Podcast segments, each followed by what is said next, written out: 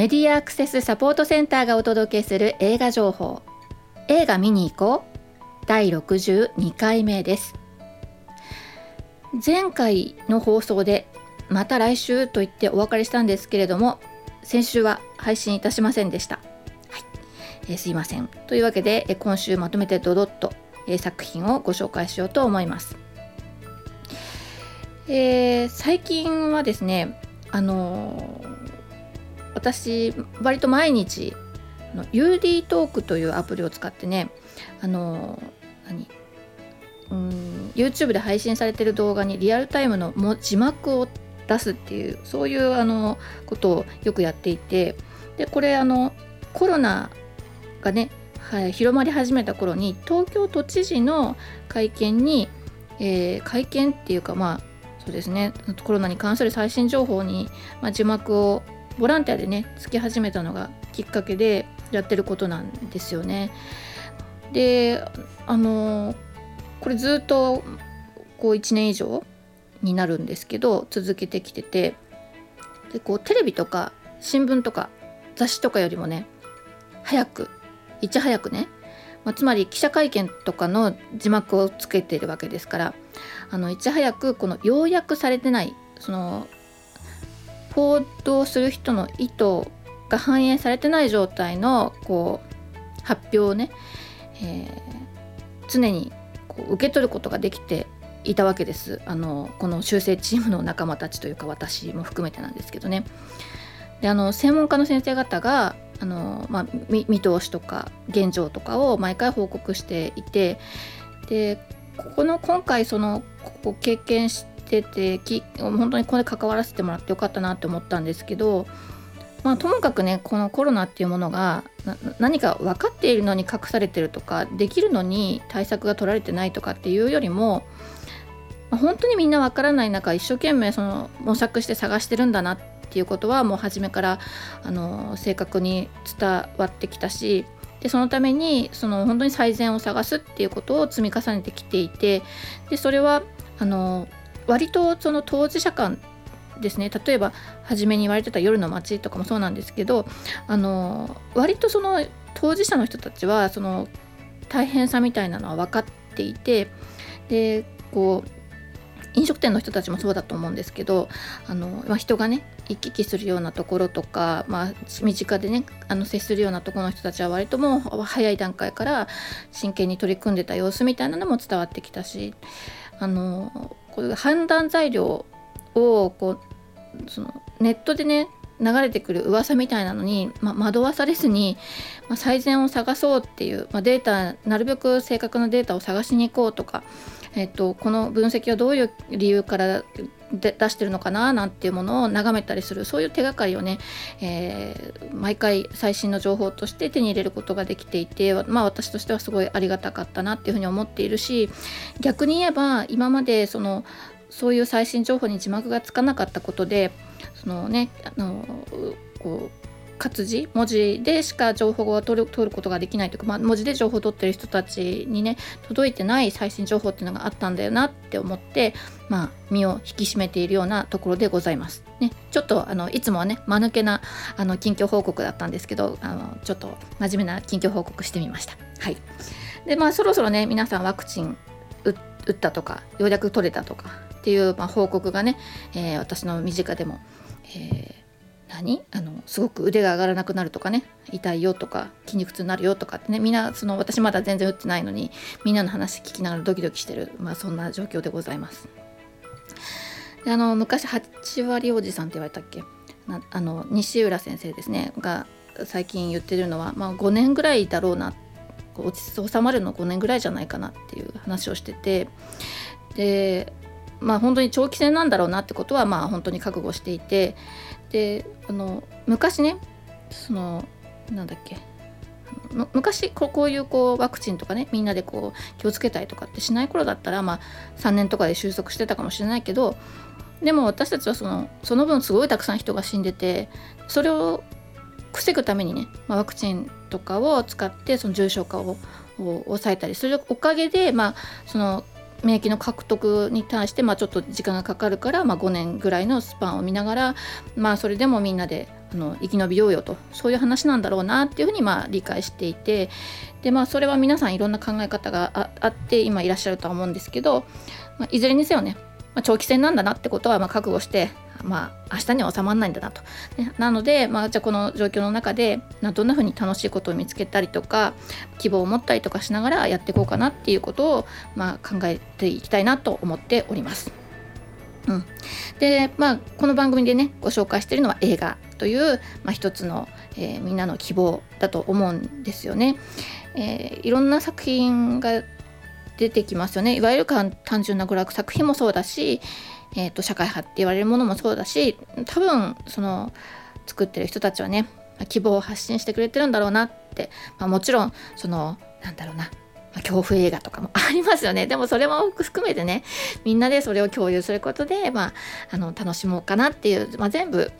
なんとなくこうそういうとこにつながってるんじゃないかなって私は思っていたりします。はい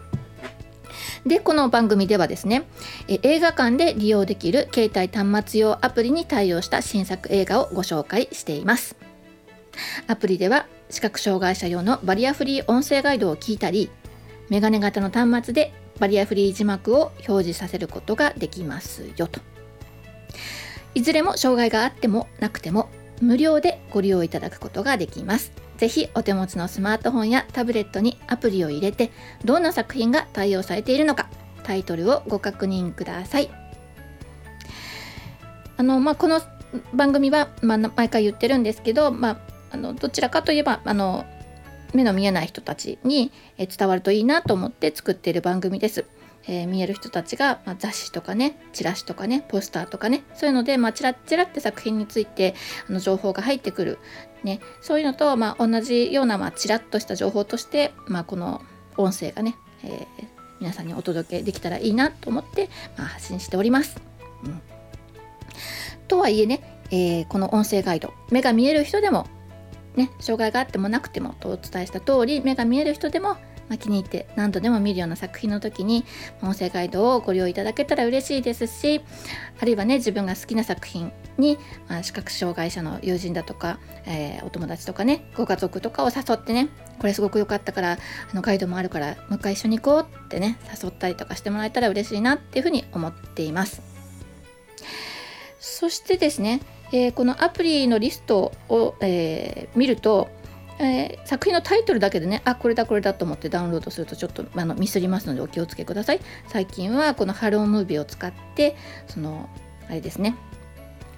スタッフの撮影秘話とかっていうのをね、まあ、コメンタリーとして提供されていることもあるので、えー、よくデータの、えー、説明をよく聞いてね、えー、作品をお選びください。は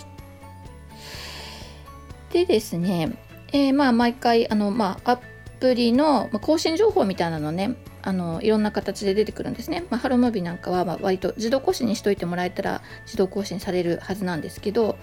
えっ、ー、と UD キャストも今月末ですかね、えー、バーチャルアップのお知らせっていうのが出てたので、えー、ご案内に従ってお手続きください。今日お知らせする、えこれからお知らせする作品に関してはあのバージョンアップする前のあのタイトルになってるみたいなので、まあ、まだご心配ないかなとは思うんですけれどもね。ちょうど月末8月の末から9月の頭ぐらいにかけてかな順次バージョンアップのお知らせが皆様の方に届くようなので、えー、ご対応くださいということでございます。はい、さて前回お知らせした作品はスーパーヒーロー戦記。これね、うん、いいですね。えーのねもうすべてのヒーローが出てきてましたね、まあ、全てって言ったらあれ違いますけどね。初期のねヒーローからバーッと出てくるという楽しい作品ですね。そして「えー、竜とそばかすの姫」うん、劇場行っちゃいましたよ私、うん、行ってきましたよ。あのすごいスピーカーの音で聞きたかったのでね行ってきたんです。はい、えー、よかったですよ。そして「えー、キネマの神様」これはあの映画の黎明期ではないけれど、まあ、映画をね映画作りに携わった、えー、人の若かりし人そして、えー、晩年を描いたあの素敵な作品ですね、はい、そして「妖怪大戦争ガーディアンズ」これシリーズものですね、うん。あの夏にはね妖怪見といた方がいいと思いますよ、はい、という、まあ、作品を以前前回ご紹介してたんですけれどもはい。先週ですね、まあのお伝えしそびれたというかすでに公開されている新作が、えー、まず、えー、ご紹介いたしますと4作品ですね「僕のヒーローアカデミア・ザ・ムービー・ワールド・ヒーローズ・ミッション」こちらハロームービー対応ですね。でそして「かぐや様は告らせたい」天才たちの恋愛頭脳戦ファイナル。こちらもハロームービー。そしてドライブ・マイ・カー。 UDCast。子供は分かってあげない。 UDCast、はい。えー、この4作品がすで、に公開されているものでしてで、えー、これから公開される作品が、えー、劇場版「アーヤと魔女」えー「鳩の撃退法」夢判断そして恐怖体験への3作品となっております。こちらの3作品は3作品ともハロームービーの対応となっております。でですね作品についてちょっとずつ、えー、ご紹介しておきます、えー、僕のヒーローアカデミア。こちらは「週刊少年ジャンプ」で連載されている、えー、コミックを原作としている人気アニメということだそうです。えーここだそうですっていうのは私こうやってご紹介するまで本当にねあの知らない人なんですよ。はい、でねあの本当この作この作品紹介にね関わることになっていろいろ学んでおります。はい、であのすごいあのこれねコミックで本当にあのもう私がそんな気づかなかったんですけどもう長い人気作品だったんですね。はい、えー、堀越康平という原作者がこの映画のね創刊集も務めて、えー、オリジナルストーリーで映画が作られているということでねこの「ヒーローアカデミア」っていうのはあのなんていうのかなみんなのね個性がいろいろこう突出してというかあの私たちのこの社会の中で、それぞれの人の持ってる個性みたいなのがすごい突出してでねなんかこうそのいろんなパワーを持ってる人がこうヒーローになりたいってか、まあ、自分はヒーローとして活躍するんだみたいなこう個性を持った人たちが、えー、まあ、持った人たちっていうか、まあ、割とあの子供の時からねこの子にはこんな適性があるとかこんな個性があるみたいな感じであのこう、うん、発発動するというかあのもう レッテルって言ったんですけど、まあ、この子はこうこういう子なんだみたいな感じで育っていくんですけどなかなか個性がねあの現れない子みたいなのもいたりしてでそういう子があの自分の将来どうなってんだろうとか思いながらもでもヒーローに憧れてみたいなそういうところから入ってってまああの個性がないのにもかかわらず、まあ、ちょっとしたきっかけでそのヒーローのための選抜学校にね入学してでそこでいろんなこうで体験をしてっていうようなストーリーなんですね。私昔あの家庭教師してた時の子供がねあのナルトとかね夢中になって見ててあれはまあ忍者なんですけど、まあ、あれもこう忍者の学校でねあの学生いろんな生徒たちがね、えー、成長していく様だったんですけどあなんかちょっと似たような感じなのかなってちょっとちらっと思ったんですがどうなんでしょう？違うんでしょうか？あのまあ、お好きな方ね違うよ全然っていうことがねありましたら是非あのツッコミなどあの感想をお聞かせください。はい、という僕のヒーローアカデミアこちらは8月、えー、6日から、えー、公開してたんですけれども字幕と音声ガイドが8月の20日金曜日からハロームービーで対応しております。えあのお時間あったら是非あの劇場でお楽しみください。アクションものとかねあのやっぱり迫力があって映画館いいんじゃないかなって思います。はい、で次は「かぐや様は告らせたい」「天才たちの恋愛頭脳戦ファイナル」です。え、こちらはですねあのテレビアニメでも、えー、ま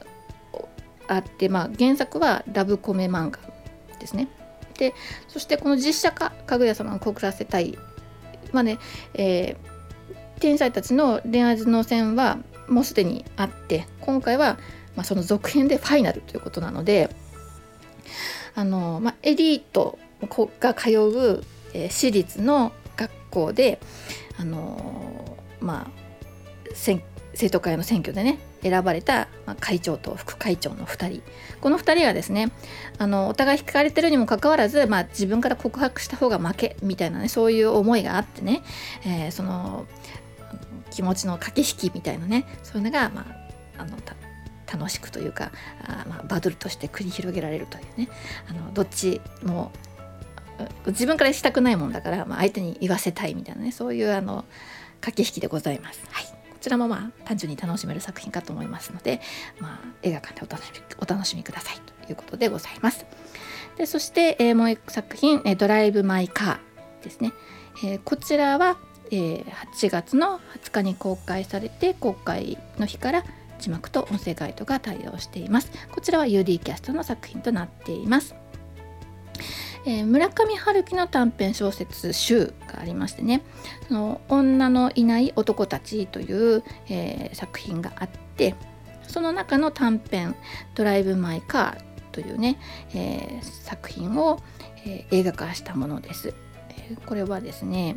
ベネチアン国際映画祭で、まあ、受賞したこともある浜口竜介監督がですね、えー、脚本を書いて映画化したという作品になります。そもそも、えーと、この主人公この映画に出てくる主人公は、えー、舞台俳優でで演出家なんですね。でそして、えーと、妻は脚本家、まあ、2人で暮らしてたんだけれども妻がある日あの他界してしまう。で残された、えー、夫である脚本家のあごめんなさい、えー、演出家の彼ですね彼はまあこう喪失感を持って生きてきたわけですけれども、まあ、そんな中でですね、まあ、ある人と出会って改めて、まあ、自分と、えー、亡き妻との関係をね振り返ったりとか、まあ、そういう、まあ、ストーリーとなっております。どうなんでしょう？村上春樹。あのどうなんでしょうって言っちゃったんですけどこれ私私の世代ってお前いくつだよって話ですけど はい。そのまあ私が高校生ぐらいの時かな。結構あの話題になったしで毎回こうノーベル文学賞とかにね、えー、候補として上がってくるお名前なんですよね。でまあ、高校の先生とかもね国語の先生とかもねこの方いつかあの文学賞取ると思うわとかって熱く語ってたのを思い出しますけどね、えー、原作まあ、もちろんサピエにも入ってますからね、まあ、お読みになってる方も多いかなと思いますしあの、まあ、原作のある作品をね映画で見るっていうのはまたあの全然違う楽しみになるかなと思うので、まあ、よかったら、えー、見に行ってください。はい、そして次の作品は「子供は分かってあげない」。こちらは、えー、コミック原作の作品となります。上白石萌歌が主演となっていましてでえっと映画監督が沖田修一なんですけどこの監督はあのいつもなかなかなんていうのかな私南極料理人はちゃんと見ていたんですけどあのなんかこの監督があの作るっていうとちょっとまあ まあ誰が作ってるから不安って作品は言われてみればなかったんですけど まあでもあちょっと監督の名前で見たくなるような、まあ、そういうところもあるかなとは思ったんですよね。でもでもちろん出演者とかねあの原作とかねいろんなきっかけがあって皆さんあの映画ちょっと見てみようかなって思うと思うんですけどまあこの監督きっかけでね見たいかなって思ったりもするような作品でもあるかなと思うんですが。えっ、ー、とですねあの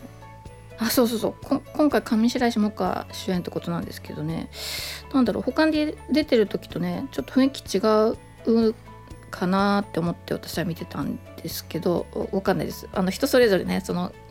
方に、えー、イメージしてることって違うかなと思うんですけどあのまあなんだろう。まあ、清純派なねあの女女子みたいなこう正統派な、えー、少女みたいな感じの私イメージがすごく強かったんですけど、まあ、そのちょちょっとちょっと違う感じのあの面白いキャラクターとして登場してるんですけどまああのうんまあ人探し人探し、うん、まあ、あの主人公の女の子が、まあ、実の父を探すということが、まあ、あのストーリーの始まりにありまして、まああのまあ、案外簡単にあの探し当ててしまうんですけどあの、まあ、そこの出会いあのそこそこまでとそれからみたいなねお父さんと出会っていくみたいなそういう話になります。えーそんな深刻な話ではないとないないないんですけどあのまあでもどうなんでしょう俳優さんも魅力的で、えー、まあ豊川悦司とか、えー、千葉雄大とか斎藤由貴とか、まあ、そういった、えー、方たちもまあ固めまあ、役としてね、えー、入ってきているので、まあ、あの全てあの作品としてあの楽しめるかなと思っておりますので、まあ、よかったら劇場で見てください。ちゃんと説明できなかったぞ。あの見てきた人ね。だからちゃんと説明してよってね、後であの教えてください。はい。えー、っと、えー、こちらも UD キャストですね。さて、こちらが、えー、っと先週、えー、紹介しそびれた3作品、あえー、4作品でしたね。はい。失礼しました。そしてですね8月27日に新たに